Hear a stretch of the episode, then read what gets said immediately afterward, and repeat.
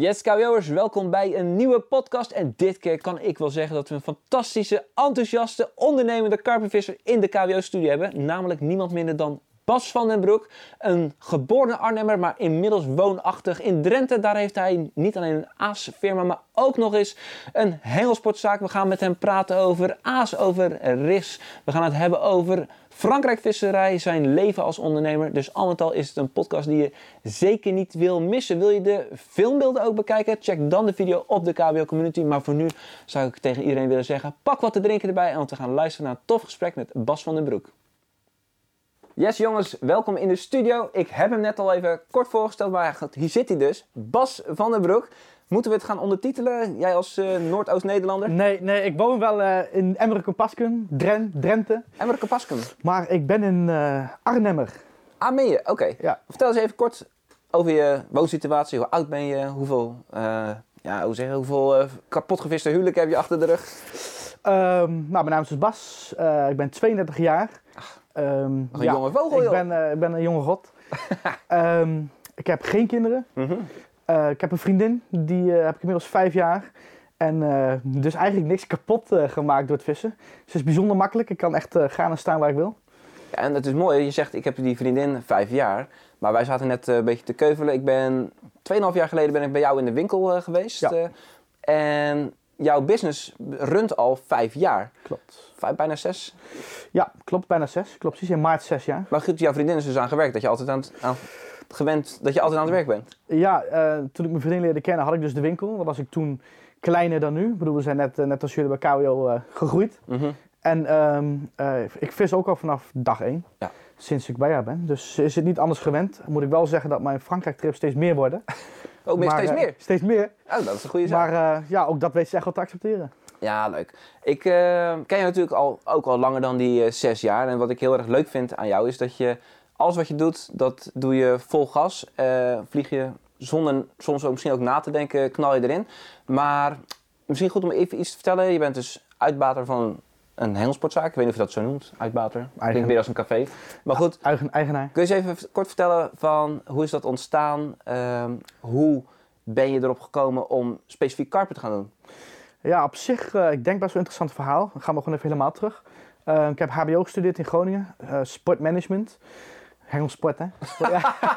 oh ja, dat was ik even vergeten. De... Dacht er vroeger al over na. Heel snel. Um, nee, uh, sportmanagement. En uh, daar heb ik de richting ondernemer gekozen de laatste twee jaar. Daar moest ik ook een scriptie en alles in doen. En die afstudeerscriptie heb ik gedaan bij Eino Gangelhof. En Eino had destijds BVB, dus het, het Bollymerk, het ja. aasmerk. Um, en eigenlijk tegen zijn zin in heb ik, uh, heb ik allemaal, had ik afspraken geregeld in Frankrijk, want ik spreek Frans. En had ik afspraak van hem geregeld in Frankrijk om uh, zijn assortiment te laten zien. En uh, dat ging hem eigenlijk gewoon, lang van kort, gewoon veel te ver. Van dit, oh, dit is niet de bedoeling. Nee. Jij moet hier stage doen en... Uh, Je bek houden. ja, that's bodies, it. bodies inpakken. En, ja, ja, misschien een keer een onderzoekje doen, zeg maar marktonderzoek. Hè, dat doe je dan mm -hmm. bij de HBO. Maar that's it. En ehm, nou ja, vervolgens een scriptie gehaald, alles gehaald, klaar met ehm, studeren. Ik woon in Groningen. Ben ik teruggegaan naar mijn ouders in Arnhem, of in Huus om precies te zijn, net buiten Arnhem. En daar begon ik gewoon te solliciteren. Totdat Eino me belde. Die zei van, wat ben je aan het doen? Ik zei, nou ja, ik heb, ben aan het solliciteren. Ik was net een paar weken weer terug bij mijn ouders. Hij zei van, nou, kom maar langs. Misschien wil je door met het aasmerk. Want loopt, uh, verliep toen al jaren te sukkelen met zijn gezondheid. Dus hij wou stoppen met het aasmerk. Of helemaal, of ja, een goede overname vinden. Um, we kunnen wel eerlijk zijn denk ik in dit gesprek. Financieel had ik helemaal niks. dus uh, uh, een hele toffe afspraak met Eino kunnen maken. Van ik mocht door met het aasmerk, maar ik mocht hem dan na twee of drie jaar het afgesproken oh, ja, okay. overnamebedrag dus betalen. Dus uh, dat was echt tof.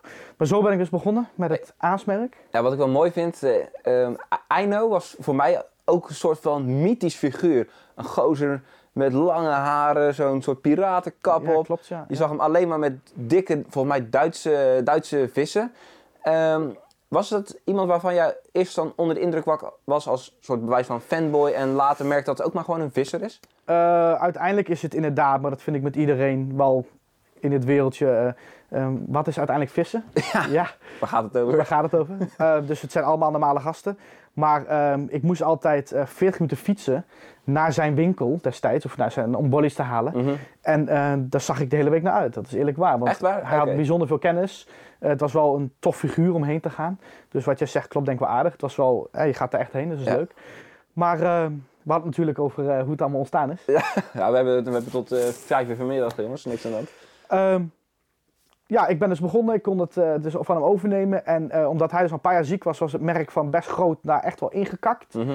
Dus ik heb het, eh, voor mijn gevoel ben ik eigenlijk bijna wel opnieuw begonnen. Maar ik had de basis liggen, dus ik had een paar bodysoorten liggen. Ja. En dus de basis is het belangrijkste. Ik had bodysoorten, maar eigenlijk daarna was het helemaal niks. Ik had geen, dus geen verkooppunten, ik had geen marketing, helemaal niks. Dus alles website tot aan social media kanalen, zeg maar gewoon Opnieuw op moeten bouwen. gewoon helemaal bij, bij, bij nul begonnen.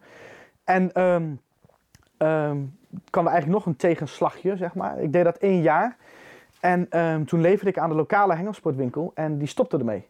Oh. Dus mijn enige verkooppunt, buiten webshop om natuurlijk, en een beetje afhaal, eh, viel weg. En eh, toen dacht ik, ja, hoe nu verder? En ik wou, eh, ik zeg dat verkeerd, ik had nooit intentie om een hengelsportwinkel te beginnen. Mhm. Je Maar- alleen maar je deed die boilies verkopen vanuit je garage. Ja, garage, webshop, Webshop. en dus één winkel. Oké. En in, in de buurt van Emmen. En ehm, uiteindelijk eh, stopte die winkel dus. En toen had ik helemaal geen verkooppunt meer, fysiek. Dacht je, daar moet iets aan gedaan worden. Ja, en ik ben altijd, ik heb altijd willen ondernemen. Ik wist heel snel dat ik niet voor een baas wil werken. Maar ik, ik had zoiets van, kijk, ik doe één jaar bodymerk, nu al een hengelsportwinkel. Mhm. Dat geld heb ik niet. Dus eh, we zeiden het net voor, dat, eh, Ja. voor de uitzending. Even bij je paps eh gevraagd van, joh, Ik heb een x-bedrag van mijn vader mogen lenen. Ehm, als ik daar nu op terugkijk, is het echt Wisselgeld. Lach, wisselgeld, lachwekkend laag. Dus misschien des te cool dat ik met zo weinig geld toen begonnen ben. Ehm, dat heb ik inmiddels ruim afbetaald. Dus eh, inmiddels gezonde, ja, gezonde schuldvrije onderneming. Klopt. En Nou, eh, Je bent natuurlijk zelf karpenvisser. Het zit in je DNA vanaf, eh, vanaf een jong ventje. Maar ehm, heb je vanaf begin af aan gekozen voor een karpen speciaalzaak? Of is het een hengelsportmix? Ehm, ja, goede vraag. Maar dat komt, ik ben zelf karpenvisser en ik had dus, ik was al bezig met de bodymerk, BV. Mhm. En dus het ligt het voor de hand dat je ook met een karpenwinkel verder gaat. Dus eh, met dat kleine budget, een klein pandje gehuurd van, ik geloof 70 vierkante meter. Eh, ben eigenlijk met Spro begonnen, want Spro is heel Oh ja. breed. Je had Ja. toen, toen strategy, maar echt gewoon hengels onthaakt, maar gewoon totaalpakket. Dus dat was toen makkelijk. Ik geloof met één metertje corda en nou, heel klein begonnen. En Hoeveel meter kort heb je nu? ik heb nu 6 meter corda. Kijk hoe dat dan groeit, hè? ja, ja, en eh, ehm, uiteindelijk nu, als we de sprong denk ik wel even snel kunnen maken, ehm, zitten we zes jaar verder. Eh, ja, het pand is nu 500 vierkante meter, verdieping erin. Deze winter zelfs een muur eruit gebroken om nog weer 65 vierkante meter bij te krijgen. Bleek geen draagmuur. Nee. Gelukkig. Pand staat nog. En als je Dus, zo eh, terugkijkt op die eh vijf, zes jaar ondernemer, natuurlijk een hele mooie reis, maar ook leerzaam. Ja. Als je terugkijkt, wat zijn dan je, g- de, de leerpunten waarvan je denkt, zo, dat maar anders gedaan? Boah, goede vraag. Ehm, ja, ik denk wel meer leerpunten, want aldoende leert men met alles. Dus ook zeker met ondernemen. Mhm. Ehm, in het begin was ik best wel verlegen. Zo van, Timide? Ja, niet misschien als persoon, maar van wie ben ik überhaupt? Ik heb een winkel van 70 vierkante meter. Dus je gaat niet extreem schreeuwen van...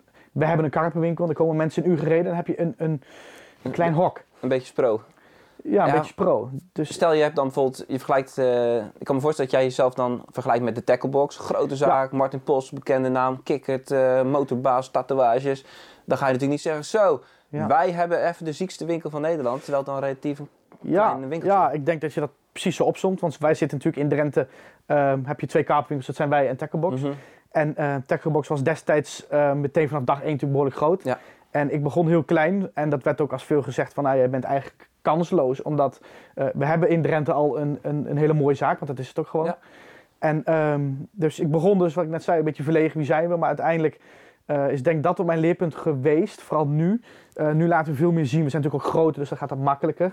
We hebben bijvoorbeeld een trekkerwand staan, die is 9 meter lang. Dus dan is het ook gaaf om op social media te laten zien. Want we hebben het hele assortiment van trekker eigenlijk liggen. Ja. Dus dat is dan leuk. En in het begin hadden we dat denk ik sneller moeten doen. Eh, veel sneller moeten laten zien wie zijn wij. En misschien ook gewoon, vermeld jullie eerlijk bij, we zijn niet groot. Maar we zijn er wel. Ja. ja, en je hebt natuurlijk een, een missie. En ik ken je een beetje, dus ik weet van joh, je bent iemand die een goede connectie met de klant wil hebben. eh, garanties eh, goed op orde. Ja, absoluut. Ja, Zonder hier een reclameshow van te maken, hè, maar ja, waar gewoon hard gewerkt wordt. Ja. Maar is, is misschien het hard werken ook niet een keer dat het ook je valkuil is? Doordat je hard werkt, dat je misschien niet toekomt aan die lange termijn doelen goed vaststellen en bewaken. Ja, dat is eigenlijk ehm, het tweede punt, denk ik dan. Eh, hard werken betekent niet slim werken. Mhm. En hard werken kan echt zijn in de avonduren inpakken en noem maar op. Terwijl tegelijkertijd bijvoorbeeld heel veel producten wachten die de webshop in moeten.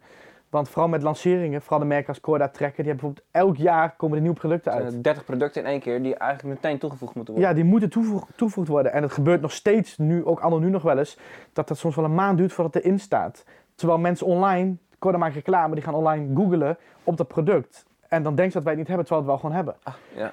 Dus dat is wel, je kan hard werken of slim werken. En ehm, moet je afwegen. Dat is soms lastig, maar ehm, eh, Want hoe doe je dat nu? Je hebt nu wat personeel ja, rondlopen. ja, zeker. Eh, beginsituatie dus van zes jaar geleden deed ik alles alleen.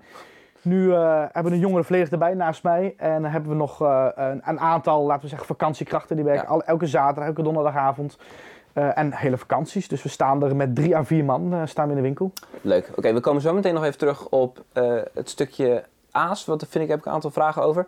Maar ehm, je hebt natuurlijk jarenlang zelf volledig in de zaak gestaan. Ik denk je nu ook wel iets meer webshop, dat je Ja. in je kantoortje zit, wel in de zaak.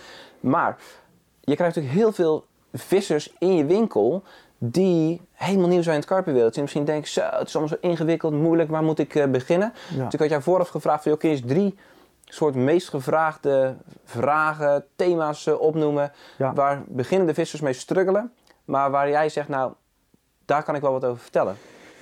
Ja, ehm er schiet me eigenlijk nu één te binnen die we niet, waar we niet over hebben Oh, gehad. Nou, vertel Maar die is eigenlijk denk ik wel tof. Ehm, heel veel karpenvissers die beginnen, eh, die denken dat ze heel veel geld nodig hebben om te moeten beginnen met karpenvissen. En ehm, dat is niet zo. Mhm. Want als we Lion Sports erbij pakken, of Spro of SeaTech, dat is een merk van Spro.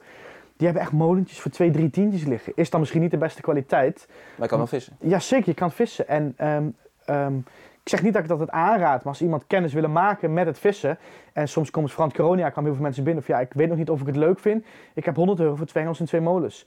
Dan hebben wij dat aanbod ook. Dat moet ook, Oh, gewoon- ja, dat ja. moet ook kunnen, vind ik. Dus ehm, dat is misschien een drempel voor heel veel mensen van... Damn, het gaat echt veel geld kosten, maar dat hoeft dus echt niet.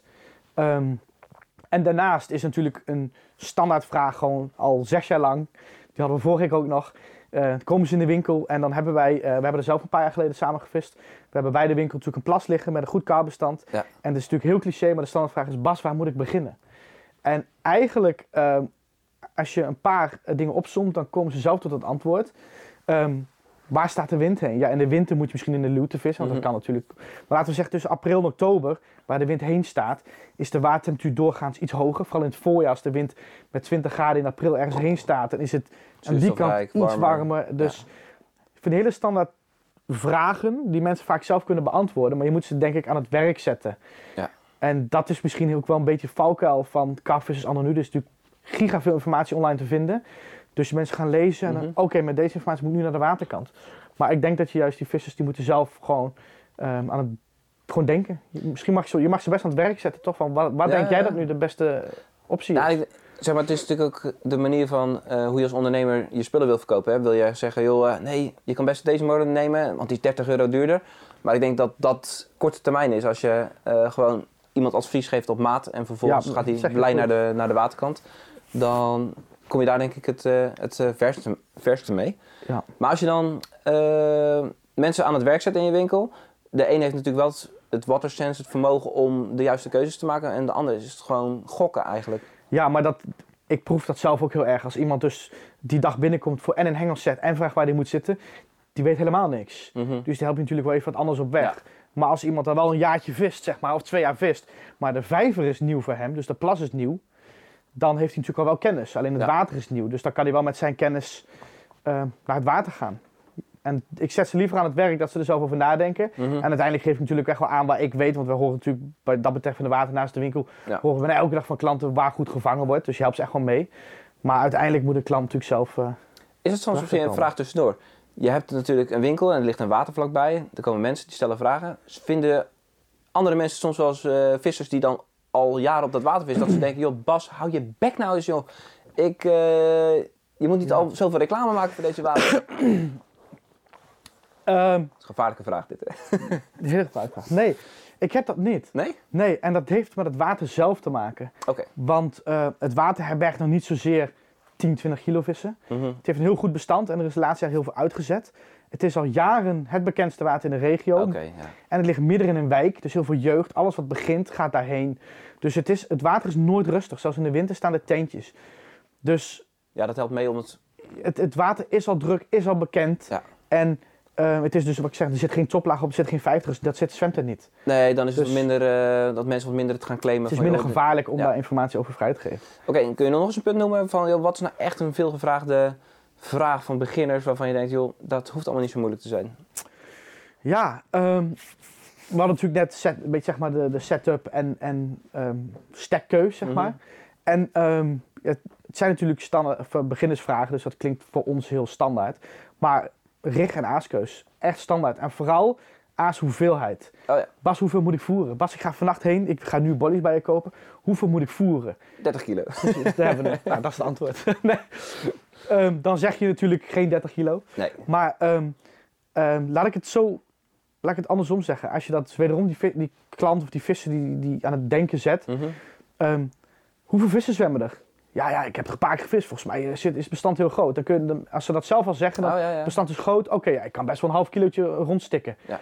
Maar is het bijvoorbeeld winter en iemand komt bij mij in de winkel, dan vraag ik, kan je die klant vragen van, de- zijn ze nu actief? Nee, ik denk het niet. Dan geeft ze zelf eigenlijk al antwoord van, ik moet niet veel voeren. Nee. En jullie posten dat eigenlijk ook altijd heel mooi, want elk voorjaar geven jullie ook voorjaarstips en daar staat eigenlijk altijd weer in, voer je niet te veel. Nee. Maar dat is het hele jaar door een terugkerende vraag in de winkel. Ja. Bas, ik ga vannacht heen, moet ik veel voeren? Nou, ik denk dat zo, je kan beter te weinig voeren dan dat je Ja. een overkill doet aan eh boilies. Want als je 10 keer gaat vissen, verspreid over de 12 maanden, dan ga je gewoon, in principe, als je, ga, in ieder geval, ik ga dan 8 keer met meer aas, met gewoon Ja. voldoende aas weer terug mee naar huis. Zeg Je maar. komt altijd met iets meer terug. Ja. Maar goed, je bent zelf ook jong geweest. Ehm, ik weet eigenlijk niet hoe, wanneer je begonnen bent met eh, vissen. Waarschijnlijk tijdens je basisschool. eh, Ja, vissen echt heel vroeg. Gewoon vast stokvissen, Ah, roofvissen. Dus ik, eh, ik ben wel begonnen met, met alles behalve karpervissen. mhm.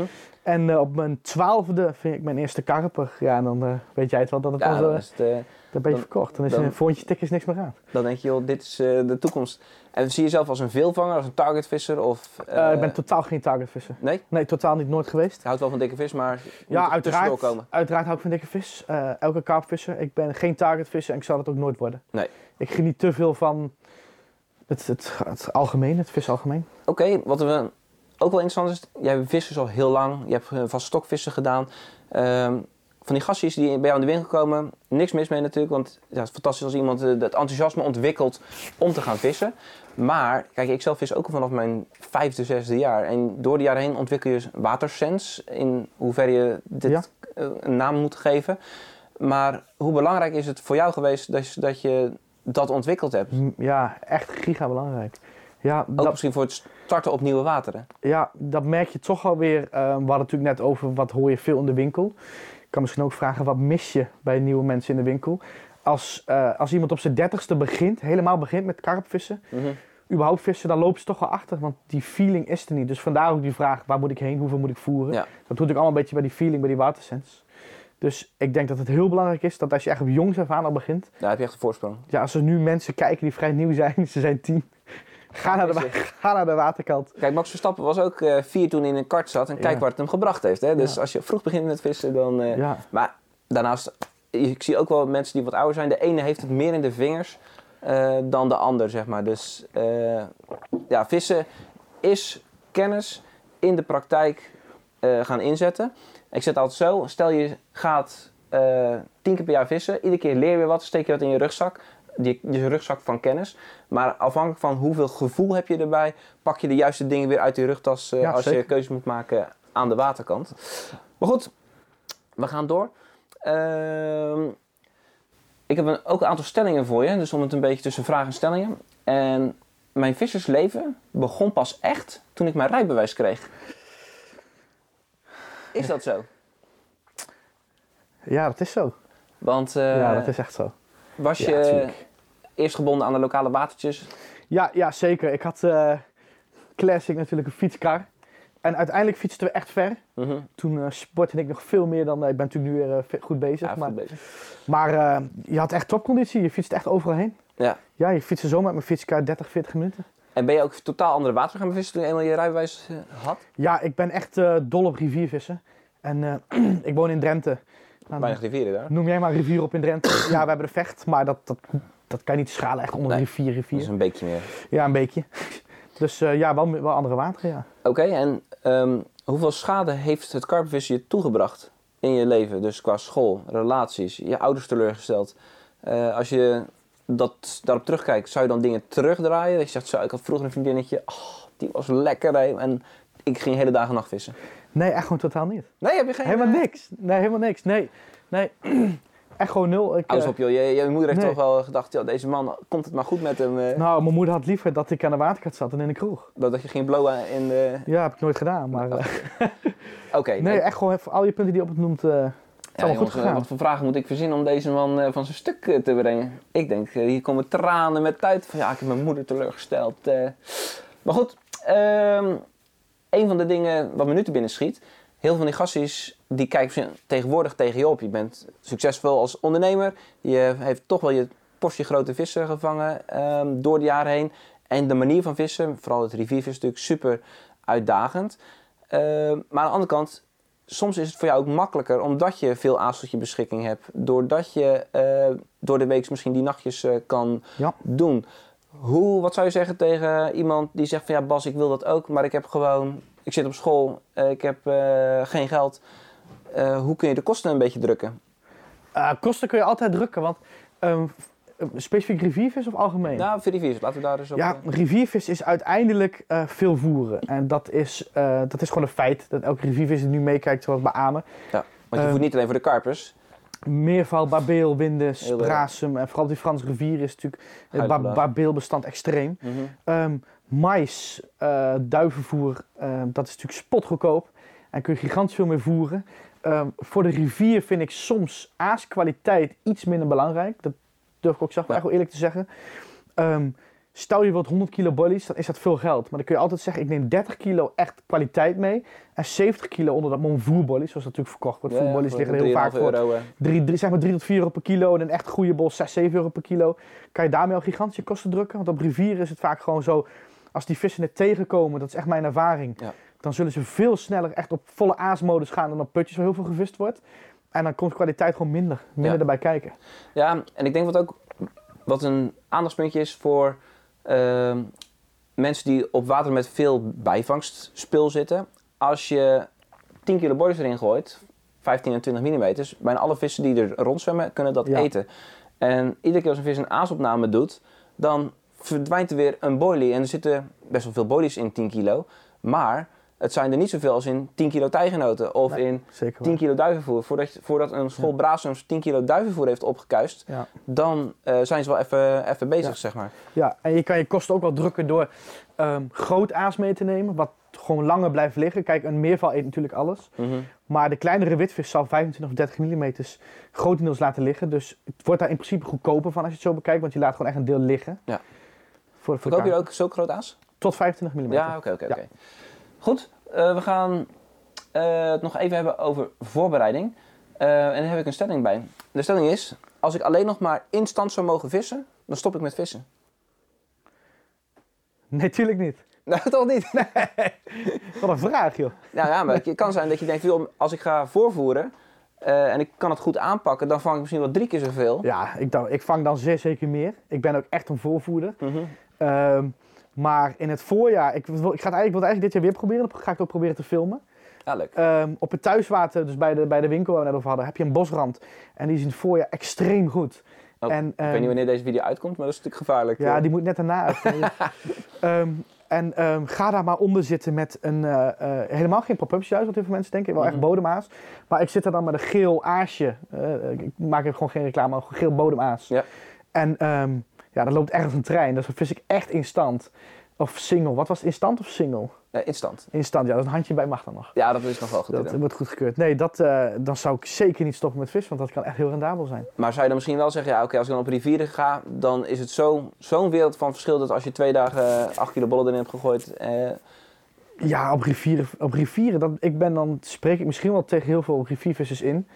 Maar voorvoer op rivieren vind ik heel belangrijk. Terwijl heel veel mensen zeggen, die vissen zwemmen dusdanig veel, voorvoer heeft geen zin. mhm. Onze Frankrijk-trips komen altijd op dag 1, dag 1 was de zwaarste dag. We zijn alleen maar aan het voorvoeren. We hebben allemaal pinpoints gezet Ja. op, de, op de ronde. Bijvoorbeeld was ik in november nog. Er staan allemaal pinpoints, die stekken wil ik van tevoren bekijken. En dan wordt, wordt allemaal voorgevoerd. En de eerste nacht vissen we in stand, logisch, want die komt aan. En die eerste nacht is nooit zo goed als op die voorgevoerde stekker die je daarna doet. Dus op de rivieren vind ik dat gigantisch belangrijk. Ja. Al wordt dat volgens mij door heel veel ontkracht. En dat kan uiteraard, die mening kan ook kloppen. ja, kom maar ik denk ook dat mij het komt dat eh, er heel veel gasten zijn die gaan, die vissen al tien jaar in Frankrijk, die gaan dan twee keer naar een ri- rivier. En die hebben dan wat ervaringen en die horen dan een beetje van ja, op de rivier, eh, de vis moeten langskomen. Maar iemand zoals jou die al tien jaar lang drie keer per jaar naar de rivieren gaat, ja, die kan er eigenlijk wat meer inhoudelijks over zeggen dan horen, Ja. horen van. Ehm, veel vissers vinden het lastig om de juiste keuzes te maken qua stekkeuze bij het voorvoeren. En wat je net al zei, de frequentie en de hoeveelheid. Want ehm, stel je zou gewoon, stel je zou op jaarbasis een 200 eh kilootje tot je beschikking hebben, dat is niet bijzonder veel. Nou, dan kun je niet eh, iedere keer eh 8 kilo bodies eh, gaan voeren. Nee, dan ga je met riviervissen, wordt het dan steeds moeilijker. Wat zou je dan zeggen, ja, ga dan echt eh bijvoorbeeld tijgenoten bijvoeren? Ja, eh, tijgenoot vind ik dan juist goed uit, want ik, vind, ik ben zelf geen fan van mais, ondanks dat het heel goedkoop is. Vind ik het wel echt te witvisgevoelig. mhm. En tijgenoot is natuurlijk ook witvisgevoelig, maar voor de kleinere witvis laten we het een beetje houden op, op, op geval voor en, en dan schakelen we dat toch wel uit. Ja. En mais pakt echt elke vis. Dat is wel waar. Oké. En wat ook een ding is, wat ik benieuwd naar ben, als jij eh, op rivieren gaat vissen en je voert twee keer voor en op een put en je voert twee keer voor, vervolgens ga je vissen. Voer je dan een gelijke hoeveelheid of heb je dat je juist een handje bodies er maar op eh Ja, nee, dan eh, stel je voert eh ehm, 5 kilo? 5 kilo voor. Mhm. Doe ik bijna altijd een vijfde. Dat is een beetje een standaard sommetje. Ah, oké. Dus stel ik inderdaad 5 kilo gevoerd over drie hengels, hè, want ik wil drie hengels van, daar denk je van tevoren over na. Mhm. Dan verspreid ik een kilootje, dus dan praat je over 300 gram per hengels. per hengel. Ja, oké. dus je houdt, Ja. het, je houdt het relatief netjes. Ja, ja, ja, want je hebt voorgevoerd natuurlijk om die vissen daar te krijgen. En uiteindelijk die visnacht Moet het gaan gebeuren. moet het gaan gebeuren. Dus dan wil je ze niet eigenlijk weer gaan verzadigen. Klopt, maar het is, je zou ook kunnen zeggen, het is een afwijkende situatie dan wat je gecreëerd hebt met voorvoeren. Maar je creëert ook schaarste. Ja, maar ehm, jij, jij vraagt aan mij als je aankomt, dus na twee dagen, maar krijg ik direct drie aanbeten in het eerste uur. Ja, dan is het ting en dan pak, komt de zak uit de auto en Ja. dan gaat er, gaat er direct wel 2, 3 kilo in. Want dan weet je van er ligt zoveel vis, die moeten we natuurlijk nu bezighouden. En, En eh, is het zo dat je op een rivier, dat, je, dat het ook sneller weer doodvalt als je niet snel genoeg zou bijvoeren? Ja, absoluut waar. Ja? Absoluut waar, ja. ja. Want ehm, daarom vind ik dus voorvoer ook zo belangrijk. Daar komt net op neer. Omdat Mhm. jij, zolang de voer ligt, kun je de vis wel aardig bezighouden. En ehm, is het voer uiteindelijk weg, dan ga je eigenlijk over op instantvisserij. Klinkt heel gek. Maar je bent dus aan het voorvoeren geweest, je vangt direct drie vissen en dan weet je dat het voer bijna weg kan zijn. Ga je dan door met je schepje, dan ga je eigenlijk bijna weer terug naar instantvisserij. Dus belangrijk dat je blijft stikken je en vooral verspreid. Ja, gewoon Dat je die- lekker de vissen zo breed houden. Oké, nou dat je passie voor riviervissen vrij groot is, dat mogen wel duidelijk zijn. Ik eh, heb er ook een stelling bij en dat is iedereen ziet riviervissen als hogeschool van het karpenvissen. En dat is helemaal niet zo. Dat is helemaal niet zo. Nee, ik denk dat het het eh, tegenovergestelde is qua moeilijkheidsgraad. Ja? En moeilijkheidsgraad niet qua vangsten, want het kan natuurlijk moeilijk zijn, maar moeilijkheidsgraad qua inderdaad, qua, we zeggen, de laatste meter. Je richt je montage, dat is eigenlijk basic op de rivier. Mhm. Ehm, als ik naar mijn eigen ehm, ehm, laatste meter kijk, dan is het eh, vrij lange onderlijnen, zeg maar 25 centimeter. Sowieso haakmaat 4. Eh twee En waarom, prima. waarom vrij lang? Is dat vanwege stroming? Ja, klopt precies. Dat is vanwege stroming. En die vissen zijn natuurlijk gewend om ook in stroming te azen. Dus eh, ze, ze bewegen gewoon sneller. Dat is gewoon waar. Ik, letterlijk, ja. Ze bewegen natuurlijk sneller onder water. En ehm, eh, stel er komt een schip langs, dan heb je wel eens pieperij op je toppen. En als je een heel kort onderlijntje hebt, dan die raakt gewoon veel sneller in de war. Die lange onderlijn die wappert als het Oh, ware een beetje ja? achter je lood aan. Dus, Zo, heb eh, gewoon nog nooit over nagedacht.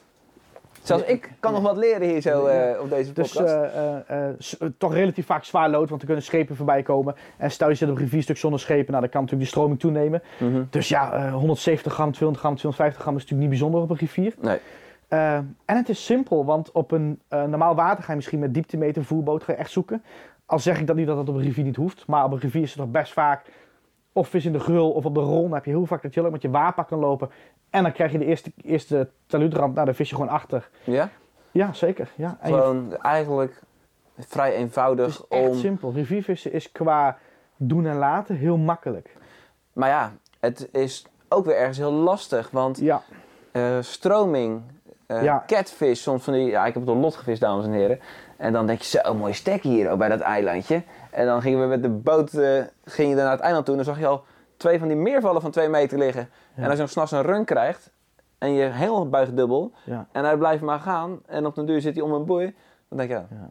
dit zal waarschijnlijk... ja, daar word je echt stapelgek van. Dus riviervissen, technisch gezien makkelijk. Doorzettingsvermogen, ja, dat, eh, dat heeft echt wel wat nodig op de rivier. Ja, want eh, het verkassen is, zeg maar, jouw, jouw middelste naam zou Bas, Bas. Verkassen, Verkassen van den Broek eh, kunnen zijn. Ja, ik zit echt niet stil. Misschien zijn we broers. Jij en Mark die vliegen ook overheen en dat doen wij niet anders. En dat levert voor mijn gevoel vis op. Ehm, ik eh, wil één ding tussendoor zeggen. Dat, eh, ik was ooit met mijn neefje in Frankrijk. Ja. Geen visser, maar een andere neef viste ook. Dus die had zijn setup uitgeleend. Dus wij gingen naar, naar een stuwmeer in Frankrijk. En volgens mijn gegevens mocht je er echt nachtvissen. Want ik spreek Frans en ik snap dat meestal vrij goed. Ja. Maar het bleek dus niet te mogen. We kregen s'avonds controle, boete. Nou, wij hadden iets van 10 uur s'avonds, 11 uur s'avonds. Dus we gaan de volgende dag wel verkassen. En toen was die volgende dag was het zaterdag. En toen zei mijn neefje, nou weet je wat, we gaan op zondag verkassen. Want op zondag gaan al die Fransen natuurlijk weer naar huis. En dan, ik zei, nou, je hebt gelijk. Maar omdat we dus bleven zitten, begonnen we gigantisch goed te vangen. En ehm, ik was zelf nooit blijven zitten. Ik was direct de volgende ochtend om 7 uur of 6 uur wekkertje weg. Maar door hem bleven we zitten. En dan begon ik gigantisch goed te, te vangen. Uiteindelijk hebben we 100 vissen gevangen in een paar dagen tijd.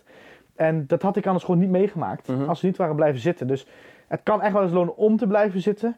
Maar ik kan het zelf niet. Nee, nee. Ik kan het gewoon niet. Je moet weg. ik heb ook weer zeg maar die psychologische onrust in mijn brein. Dat als ik een nacht niks gevangen heb en dan bijvoorbeeld ook de ochtenduren nog heb meegepakt. Dat ik dan denk, ja oké, dan zit er gewoon geen vis Ja. in deze holding. Maar het kan natuurlijk zo zijn dat de karpers daar wel eh, naartoe trekken. Dat Ja. ze daar weer eh, terugkomen. Mm, maar in die gedachte eh, heeft het voorvoeren van jou dan... Ja, we hebben het er net al over gehad. Van ja, heeft voorvoeren op een rivier zin? Want in hoeverre denk je dat je het gedrag van die rivierkarpers kan beïnvloeden? Ja, ik denk echt wel dat dat veel zin heeft. Want uiteindelijk zwemt die vis door. Maar ehm, daarom vind ik het ook belangrijk om elke dag voor te voeren. Mhm. Dus stel wij komen op maandag aan in Frankrijk. Dan voer ik drie stekken voor. Altijd. Dan hebben we dinsdag al de eerste voerplek. Maar dinsdag voer ik ook stek 2 en 3 weer aan.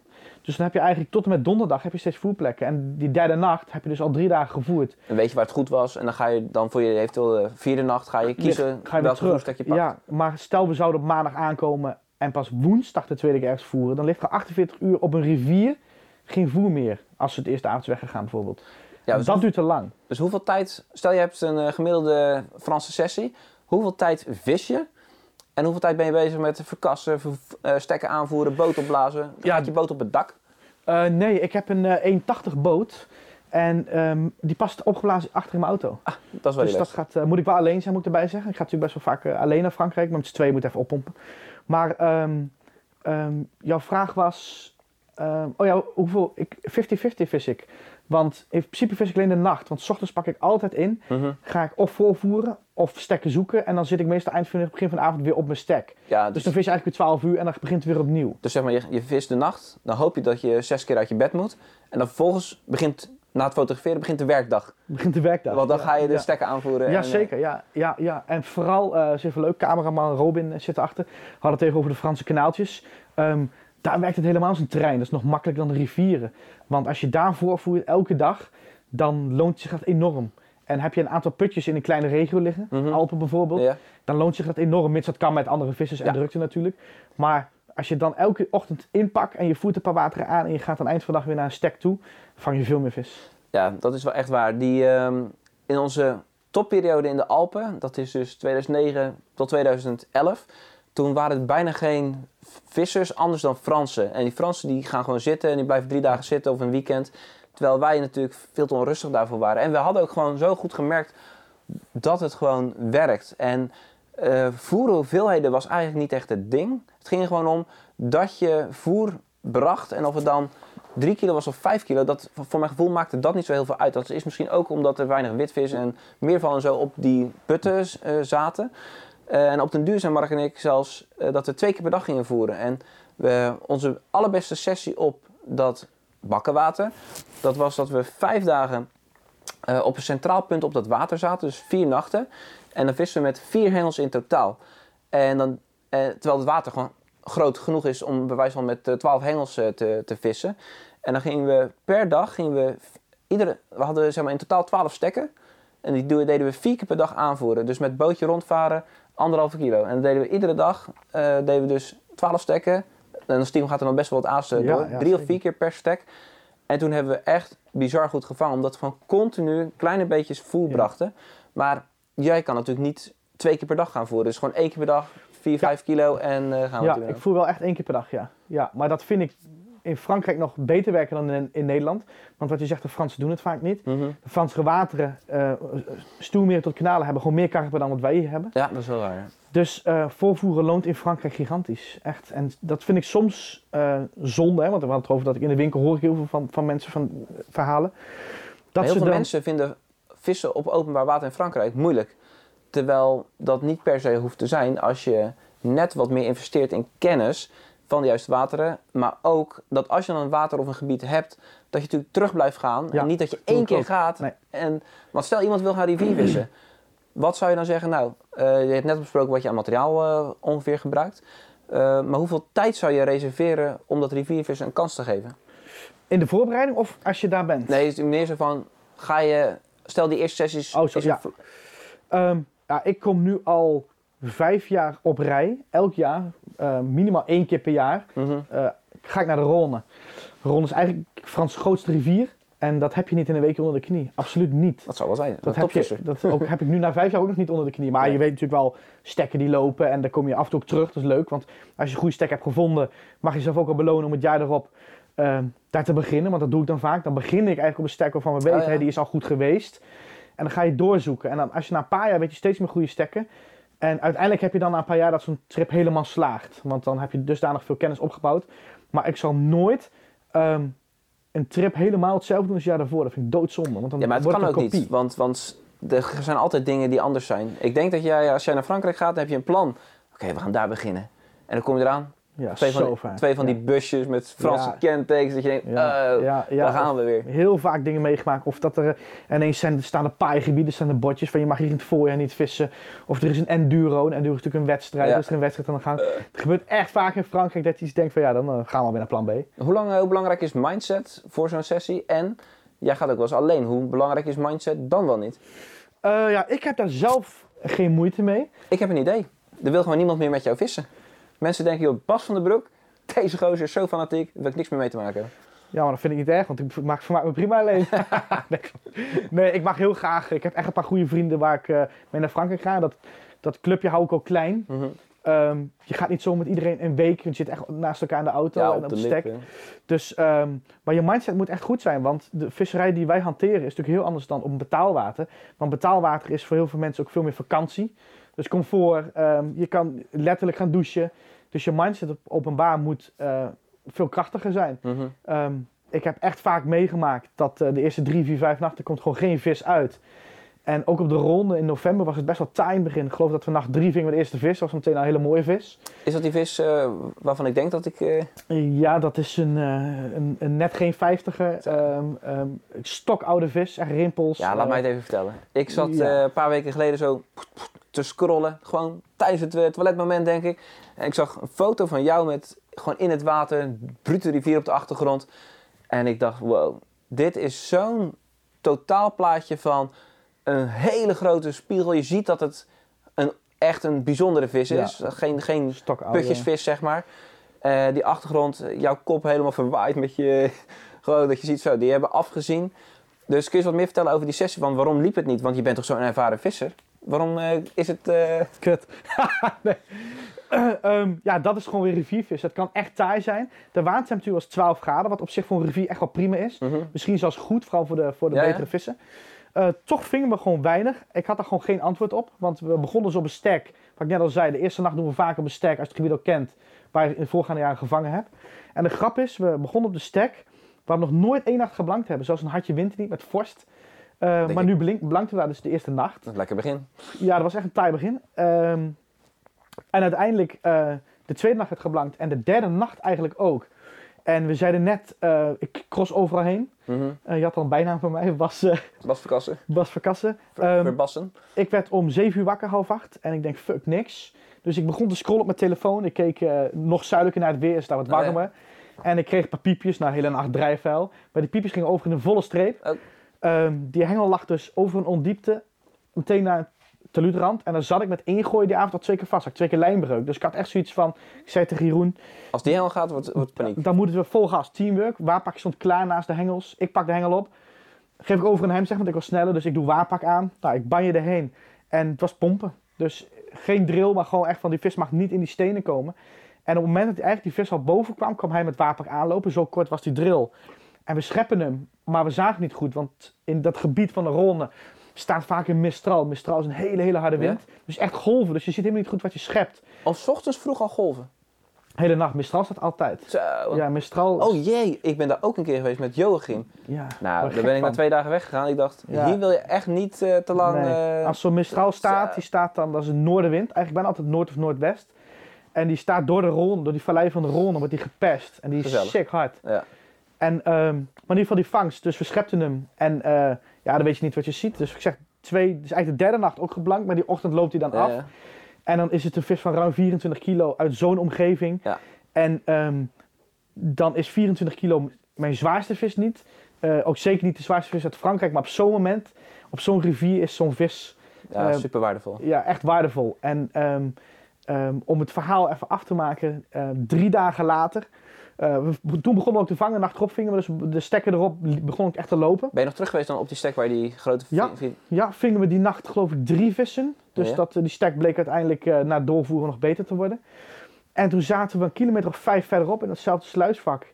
En toen ving ik weer, wat dus in het schepnet leek, weer een veertiger. Dus Jeroen zegt tegen mij, hij zei man, dat is weer zo'n stokoude spiegel.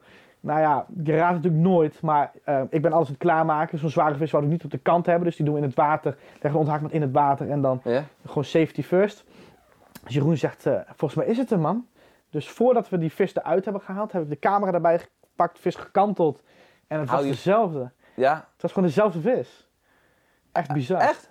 Nou ja. ja. Je gelooft het niet. Nee, je, nee, je gelooft Zoiets het geloof je niet. En er zitten nog vijf kilometer tussen. Ja. Dat is nog bijzonder. Maar ik had dus, dat ik van het najaar met Ossie was. Hij ving op, eh, eh, hij ving op de lot een volschub van 17 en een beetje kilo. Mega bijzondere vis. Dat je echt denkt, nou, dit is de allermooiste vis van de lot. ja. Wij gaan drie dagen ergens anders heen, dus twee nachten. Komen terug, vang ik in die nacht een spiegel. Ik denk, ik kijk in het net. Ik denk, zo, ook zo'n mooie vol schub. Ja, je voelt hem aan. Het was dus ook gewoon dezelfde vis. Wel dezelfde stek hoor. Oké, ja. Maar drie dagen ertussen dat je denkt, wauw. ja. Maar jij dus ook. Ja, zat, Maar eigenlijk jammer dat je maat hem niet ving. ja, zeiden wij ook. Ik had liever dat hij hem had. Ja. ja. En als je dan terugkijkt, je hebt het nu dat plezier kunnen delen met je maat. Als je zo'n vis in je eentje vangt, Ja, beleef je dan heel veel anders? Of zeg je nou, Nee, nee, ik ben... eh, eh, mijn vriendin zegt echt wel eens, als ze gaat kijken, gaat ze lachen nu, dat ik een beetje een Einzelganger ben. Tegelijkertijd ook niet, want ik heb veel vrienden, ik heb een winkel, dus ik heb altijd wat mensen te doen. Mhm. Maar ik mag heel graag alleen zijn. Ik vis ook veel alleen. Ehm, ik ga dit jaar ook zeker nog een paar keer alleen naar Frankrijk.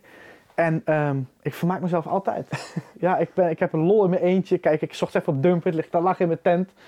Ik vermaak me, ik verveel me nooit. Ik, Nee. ik cross in mijn eentje het Franse land. En als ik echt zo'n vis vang, ja, dan, eh, dan, dan ren ik in mijn eentje over dat fietspad. Dan zigzag ik door de Franse mensen door. leuk. En dan... En- eh, Heb je nu na al die jaren buitenland vissen, je hebt dan nu zo'n zo'n topvis van de rivier gevangen. ja, Heb je dan nog doelen op het gebied van grote vissen? Eh, want uiteindelijk, kijk, als je riviervisser bent en sowieso als je openbaar visser bent in Frankrijk, als je in een jaar tijd vier of vijf veertigs vangt, dan heb je een heel goed jaar. ja, absoluut. Want een 20 kilo vis in Frankrijk is iets in mijn optiek wat gewoon bijzonder blijft. Terwijl ik was vorig jaar in eh, het voorjaar was ik naar Lake, een betaalwatercomplex. Daar vind ik in januari al 4 of 5 20 kilo vissen.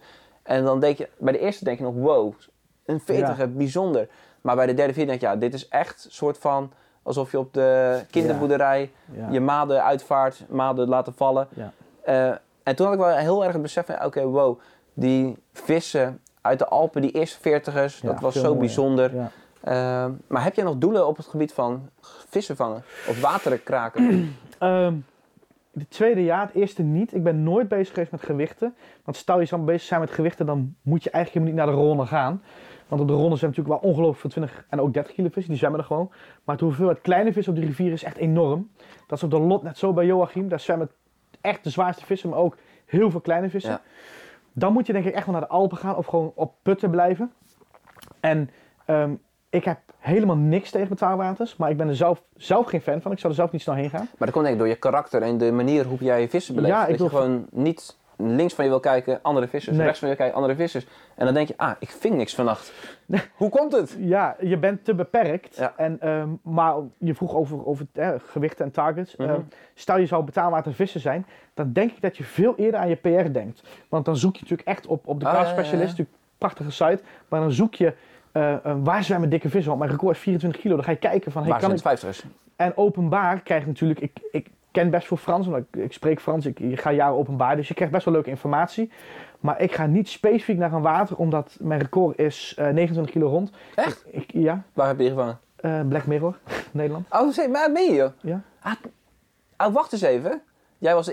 Nou, we kunnen deze podcast eh, kunnen nog wel eventjes eh, wat langer maken. Ik wou het niet aanhalen, maar het kan te sprake. Nee, oké, maar heb ik zo nog een vraag over. Ga door. Dus, ja, eh, en, eh, dus ik zou kunnen zoeken van...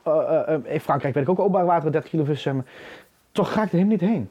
Ehm, ik ben er niet mee bezig. Ik, gewoon, ik vind het avontuur mooi, de beleving. mhm. Het liefst alleen maar nieuwe water leren kennen. Want mijn lijst van openbare water is echt van plafond tot hier. En ehm, ehm, daar zitten echt wel dikke vissen tussen. Maar ik rijd er nooit specifiek voor heen. Nooit. En wat is, wat is dan wel een reden om erheen te rijden? Is dat de natuur of de ruigheid? Ja, ik vind de beleving vind ik echt gaaf. En het onbekende vind ik, dat is mijn drive, het Mhm. onbekende. Want ik zie, eh, ik bekijk jullie films, ik bekijk films van Robin. Ehm, en ik herken heel veel wateren. En zelf wil ik dan eigenlijk al niet meer heen. Want ik wil Oh, zelf ja. een water ontdekken, dat heb ik heel sterk. Ehm, Maar dan moet je steeds verder gaan rijden. Want deur zit je bijna in Spanje. Van afgelopen najaar zag ik jou weer ergens eh, in, de, in de Pyreneeën rondrijden. ja, klopt. Ik dacht, ah, daar moet ik ook nog een keer naartoe. Ja. Nee, maar dat is, dat is altijd mijn dri- drive geweest. Niet gewichten. Ik wil zelf iets ontdekken. Ik wil zelf die 25 kilo vis vangen zonder dat de Nederlander het bijvoorbeeld weet. En we hadden het voor de uitzending erover dat er heel veel wateren, ehm, die staan niet online, staan niet op de bekende zoeksites. Ja, ja, ja. En waar je wel gewoon mag vissen. En eh, als je op die water terechtkomt bij de enige Nederlander, ja, dat is wel bijzonder. en, ehm, dan, dan zoek je het zelf uit. En dat is wel mijn, dat is misschien mijn geluk dat ik de taal spreek, dat je veel verder komt. Ja, maar het is ook een stukje mindset van, joh, ik wil dit, dus ga ik het gewoon regelen. En ehm, kijk, het kiezen van de makkelijkste weg, dat is wat de meeste mensen doen. En Ja. dat is niks mis mee, want Nee. dat is heel menselijk. Maar voor degene die eh, inderdaad dan zeggen, oké, ik weet niet of ik deze festival een 40 ponden ga vangen, maar ik wil op een brute omgeving zitten, ik wil niet te veel andere vissers hebben. Eh, ja, dat zijn wateren, die ga je niet op Facebook vinden. Nee, Die, nee ga, zeker je, niet. die ga je niet bij eh, Nee, want veel bekender wateren waar in Frankrijk zware vis zwemt. eh, de Dijon-regio bijvoorbeeld. Ja, daar kun je wel heen gaan, maar dan ben je de, de 150ste Nederlander. eh, daar kan ik wat over vinden. Ik bedoel, typ maar openbaar Frankrijk in op Frankrijk en je krijgt files voor. Ze sturen me net onder België. Ja. Krijg je naar voren. Dus, dus de bekendste wateren liggen voor het oprapen. En ehm, de minder bekende wateren moet je zelf gaan vinden. Oké, nou, ik eh, was net eventjes dus een soort van... Ik had even een blackout. Dat jij dus Black inderdaad Mirror, de. Black Mirror eh, gevangen hebt. En ik denk eigenlijk dat toen jij die Black Mirror ving, dus, eh, dus de zwarte spiegel uit het oosten des lands, dat jij misschien de eerste was van wie ik een foto ermee zag. Dus dat jij, was jij een van de eerste die hem echt op zijn sociale media heeft gepletterd. Ja, ehm, ik weet het niet. Ik heb hem twee keer gevangen. Eh, ik heb er eh, vijf nachten gevist. Dus In uiteindelijk totaal? Ja. Dat is best goed, aardig gemiddelde. leuk gemiddelde. En wat doodzonde is, en dat verhaal weten de huidige vissers denk ik helemaal niet. Mhm. toen zonder een schub. Die was bij zijn laatste vangst 27 kilo. Dat Nee, weet ik van de insiders. En de allereerste nacht dat ik de viste, heb ik een uur drillen die vis gelost. Dat weet je zeker. Ja, die heb ik gezien, want water is krijghelder. Dat is die vis, want er zwom ook maar één vis met, die zo waggelt onder je boot, zeg maar. De rest was, was zeg maar rond de 15 kilo en er zit heel weinig vis. En eh, toen heb ik één nacht gevist, heb ik die vis verspeeld. En toen ving ik een steur, die zat er toen nog. Die zijn er gelukkig uiteindelijk verwijderd.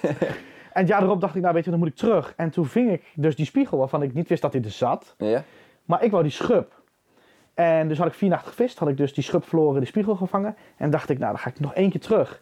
En toen ving ik weer die spiegel in die, in die ene nacht. En toen hoorde ik dus van die lokale jongen dat die schub dood was. Ah. En ehm, de grap is, eh, ik spreek natuurlijk, dat is een bekende vis. Mensen weten dat ik die gevangen heb. Dus Mhm. je, je- dat verhaal gaat nog wel eens in de ronde. Maar bijna niemand weet af van die zware schub die daarvoor ooit heeft gezwommen. En eh, sommigen ontkennen het zelfs, maar dat is vrij klein gehouden altijd. Ja, Ja, ja, ja. nu is die vis dood, dus dat... Maakt al wat minder uit. Ja, maar... eh, Maar wel bijzonder. Kijk, het is toch leuk dat je dan de meest besproken bekende vis gevangen hebt. Die vis is natuurlijk afgelopen jaar tijdens een vangst is hij gevallen, uit de hand laten glippen, eh, waarbij de staart beschadigd is. Ehm, ik heb daar, ja, die, die jongen die dat gedaan heeft, die, ehm, dat, ja, hoe ik Die is daarnaar ook kijk, verdrietig erover, zeg maar. die, die, ik vind het best schokkend eh, hoeveel mensen vanaf een afstandje dan lopen te roepen van ja, die gozer heeft die vis eh, laten vallen, wat een idioot. Maar ik heb ook wel eens een keer dat ik een vis op wilde pakken, dat hij gaat flabberen en dat hij soort van, zo, dat je hem weer zo, zo neer moet Ja. leggen. Maar is dat een stukje mindset bij eh karpenvissers van die tekenend is? Dat je dat ook ziet in je winkel, dat er heel veel gewezen wordt als er een keer iets fout gaat? Ehm, nee, ik merk het zelf totaal niet. Maar ik weet wel dat het speelt. En ehm, eh, ik, waarom ik dat niet ervaar, weet ik niet. Misschien zijn we altijd loyaal en laten we ook zien wat, hoe het echt gebeurt in Mhm. video's. Eh, het komt misschien ook dat we in de winkel, mijn winkel zit in Drenthe. Ik ben echt van mening dat mensen daar heel relaxed zijn. ja, dat is echt waar. Dat is uh, Rowie knikt achter de camera. Ja, ja, ja. Maar dat vind ik waar. Ik, ik, ik kom uit Arnhem, maar ik woon in Drenthe en ik denk dat ik hier ook blijf wonen, want dat is echt tof. Gewoon een chill omgeving. Een chill omgeving, maar ik heb daar niet zoveel mee te maken. Maar ik weet dat het speelt. Online zien mensen gigantisch worden afgebrand. En eh terwijl ze het hele verhaal niet kennen. eh, als we het over de Black Mirror houden, Ian Tiels heeft hem laten ontsnappen. Wat natuurlijk niemand geloofde. Hij wordt helemaal zwart gemaakt, ook Nee. weer online. denk ik van, waarom? Ik, ik deel nooit mijn mening. Mhm. Niet omdat ik een winkel heb dat ik denk van, ik wil niet gezien worden. Maar wat heeft mijn mening als toegevoegde waarde? Dat snap ik niet. Mensen die, die reageren daarop. En Je ik denk kan- soms dat er eh, iets te veel. eh, dat mensen zich verveeld zitten en vinden dat ze ergens op moeten reageren. ja, Terwijl, eh, begrijp ik niet. ja, maar goed, laten we daar niet te lang over de Ja. negatieve kant van het vissen blijven rondhangen. Wat zijn je ambities in het leven? Ga je de- nog een jarenlang ondernemer zijn of zeg je nou op een deur dan hoop ik mijn zaak te verkopen en dan ga ik alleen maar eh riviervissen? Zo, de vraag. Ehm, ambities heb ik absoluut. We zijn eh, met de winkel echt goed aan het groeien. Had natuurlijk het begin van het gesprek over. Eh, we hebben recent hebben we, eh, een, een muur verwijderd, zodat we weer een grote ruimte tot onze beschikking hebben. Ehm, dus in het huidige pand ben ik een beetje uitgegroeid. Mhm. Maar ik heb wel 500 vierkante meter, dus dat betekent ook niet dat ik daar snel weg hoef. Ik kan het anders indelen dat we zo Ja, groter kunnen worden. Mijn ambities zijn vooral ehm, om met het aas verder te groeien. Dus echt met, Oh, mijn- met ja. mijn eigen merk, BFP Baits. Je zit natuurlijk vlak tegen de Duitse grens. We zitten echt 10 minuutjes van de Duitse grens. Reden Sie een beetje Duits? Ganz goed. Ah, zeer goed. Ja. Ja, ik Ik mocht niet, ik mocht niet vragen of hij in Duitsland viste. Dat is, dat is eh, geheim. eh. ja. maar ga je er nog niks over vertellen? Ik, eh, in Duitsland vis ik niet. Oh, dat was het ja. Jij vist in Overijssel vooral, hè? Ja, Overijssel en Drenthe. Oké. Ja. Nee, maar Duitsland is wel een mooie markt ook om je Ja, ja, aasbedrijf ja, ik. zeker. We hebben 40% van onze klandizie is Duits. Ah, nu al? Ja, zeker. Ja. Zo. Ja, ehm, de, loop van de, nou, de winkel bestaat al zes jaar, dus de loop van de jaren opgebouwd. Mhm. We hebben, ehm, daarom spreek ik vloeiend Duits, want ik heb een, eh, een, een, een Julian, een hele goede Duitse vriend van mij. Ga ik ook mee naar Frankrijk bijvoorbeeld, dan zit je een week daarnaast, dus dan moet je wel Duits kunnen Ja, ja. spreken. Maar we hebben dusdanig veel Duitse klanditie dat, ehm, dat we uiteindelijk ook jongens daarin gevonden hebben die het voor ons over de grens promoten. Ehm, dus ook in Duitsland hebben we verdeeld, hebben we nu vier teamleden, zeg maar.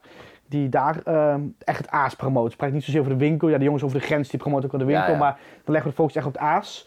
Omdat ik daar wil ik eh, in blijven groeien. Uiteraard wil ik met de winkel ook groeien. Zo stom is als ik zeg van winkel niet. Mhm. Ik breid niet voor niks uit. Maar de ambities liggen meer in het aas dan in de winkel. Want het aas is van jezelf. En eh, ik heb bijvoorbeeld eh, merk Fox is nog relatief klein bij mij. Breiden we nu deze winter uit. Maar de buurman kan ook Fox inkopen. Ah, ja. ja En met, uit- je met BFP bezig heb je iets unieks. En als je echt wil ondernemen, dan denk ik dat een eigen product veel leuker is. Mhm. En wat ook wel grappig is, we hebben ook nog Metal Baits, dus een eigen merk van ons. Ah ja, maar dat heb je ook bij andere winkels. Ja, dat is eigenlijk een beetje onder de radar. Heel veel mensen weten niet eens dat het voor ons is. En daar liggen we nu mee in zeg maar tussen de 50 en de 60 winkels. Dat is best wel veel. Maar bijna alle winkels in Duitsland. In Nederland hebben we ongeveer 10. En de andere 40 zitten in Duitsland. En dat is voor method vissen, dus mini bollies, mini pellets. En is Dat er ook is een ambitie om ooit minder te gaan werken? Ehm, Het lijkt wel lastig voor jou. ja, maar het werk, als je het werk leuk vindt wat je doet, dat vinden jullie denk ik ook, dan... Ik ben totaal niet bezig met minder werken. Ik is zelfs meer, want er liggen nu weer coole plannen dat ik zelfs meer werk op het moment. Maar ehm, nee, daar ben ik niet mee bezig. Ik Oké. ben nog jong, hè. Dus, eh. Nog een jongen, ja goed, weet je, is, ik ben al bijna 40. Hè. Deze Zo. man is 32. Je hebt een beetje of, eh, grijs in de-? Ja, maar jij hebt allemaal eens weggeschoren wat een beetje grijs is. ja. Oké Bas, nou, ik, heb een, ik vond het een leuk en ook een leerzaam eh, gesprek. Ja. Ik wou nog, eh waar zal ik eens even mee afsluiten? Wat heb ik nog op het lijstje staan? Ehm. oh ja. ja, we zijn het bijna vergeten. Je YouTube kanaal, wat, gaan, wat, kunnen we, wat kunnen we verwachten de komende Oh tijd? ja, eh, leuk dat je dat eh, aanhoudt. Eh, filmen ben ik al jaren aan het doen, maar de laatste paar jaar steeds meer. Ook eh, echt nou, serieus apparatuur voor aangeschaft om ook meer kwaliteit te leveren. Mhm. Dus eh, eh, ik heb tot nu toe volgens mij nog geen bewuste reclame gemaakt. Dus als mensen zouden willen abonneren op mijn YouTube kanaal, dan, dan echt graag. Want Hoe heet het? Echt, eh, eh, Bas van den Broek. Ah, ik denk het heet Gewoon mijn eh, eigen naam. Bas Verkassen van de Broek. ik kan hem veranderen. ja, ik dat zou het toch doen, inderdaad. Maar abonneer daar zeker op, want er staan echt behoorlijk wat Frankrijk-trips gepland dit jaar met, in gave gebieden. Dus dat gaan Ja. we uitbrengen. Maar daar ligt de focus ook echt wel een beetje op winkelaars en Mhm. het meer gaan uitbrengen van vette video's. Oké. En dan ben ik benieuwd waar je het meeste voldoening uit haalt tijdens je werk. En als je dan dat filmen eh, en een mooie video maken ook als werk ziet, is het dan dat je zegt, zo, dit vind ik zo, zo veel voldoening gevend? Of zeg je nou, ik vind het meest voldoening als ik een jong ventje eh, tevreden mijn winkel uit ziet lopen? Allebei mooi natuurlijk. Hè? Allebei mooi, maar ik ben eh, misschien dat we daarom als winkel ook best wel leuk gegroeid zijn de laatste jaren. Ik ben geen overcommerciële man, dus als echt iemand met een klein budget bij mij in de winkel komt, help ik ook met alle liefde. Mhm. En dus het is echt wel een combinatie van. Dus ik help echt de klant met een klein budget, dus, of dus zo'n jong ventje. En als mijn video ehm, eh, naar de Pyreneeën heel goed bekeken wordt, ja, dan is het ook gaaf. Want als het veel bekeken wordt, dan heb je ook meer motivatie om een paar maanden later weer een vette video te Ja. maken. Dus eh, laten we het gecombineerd houden. Oké, nou. Heb je nog wat eh, voor de mensen om het mee af te sluiten, Bas? Ehm, ja, uiteraard. Wijze woorden. even Wijze woorden, wijze woorden. Ja, weet je wat zijn wijze woorden? Ehm, ja, ehm, zeker. Ga, eh, we hebben het heel veel wel gehad toch over Frankrijk vissen. Voor heel veel mensen is dat een, eh, een, een drempel. Ik krijg in de winkel ook heel veel vragen van... eh, kun je me op weg helpen naar Frankrijk? Dat wil ik ooit nog een keer doen. Nee, niet ooit. Je moet het doen, het liefst een paar keer per jaar moet met de thuissituatie kunnen. Maar ik, ik geef echt mee, ga openbaar in Frankrijk vissen. Het is vet avontuur. Ik help je graag, je mag ook best wel berichten.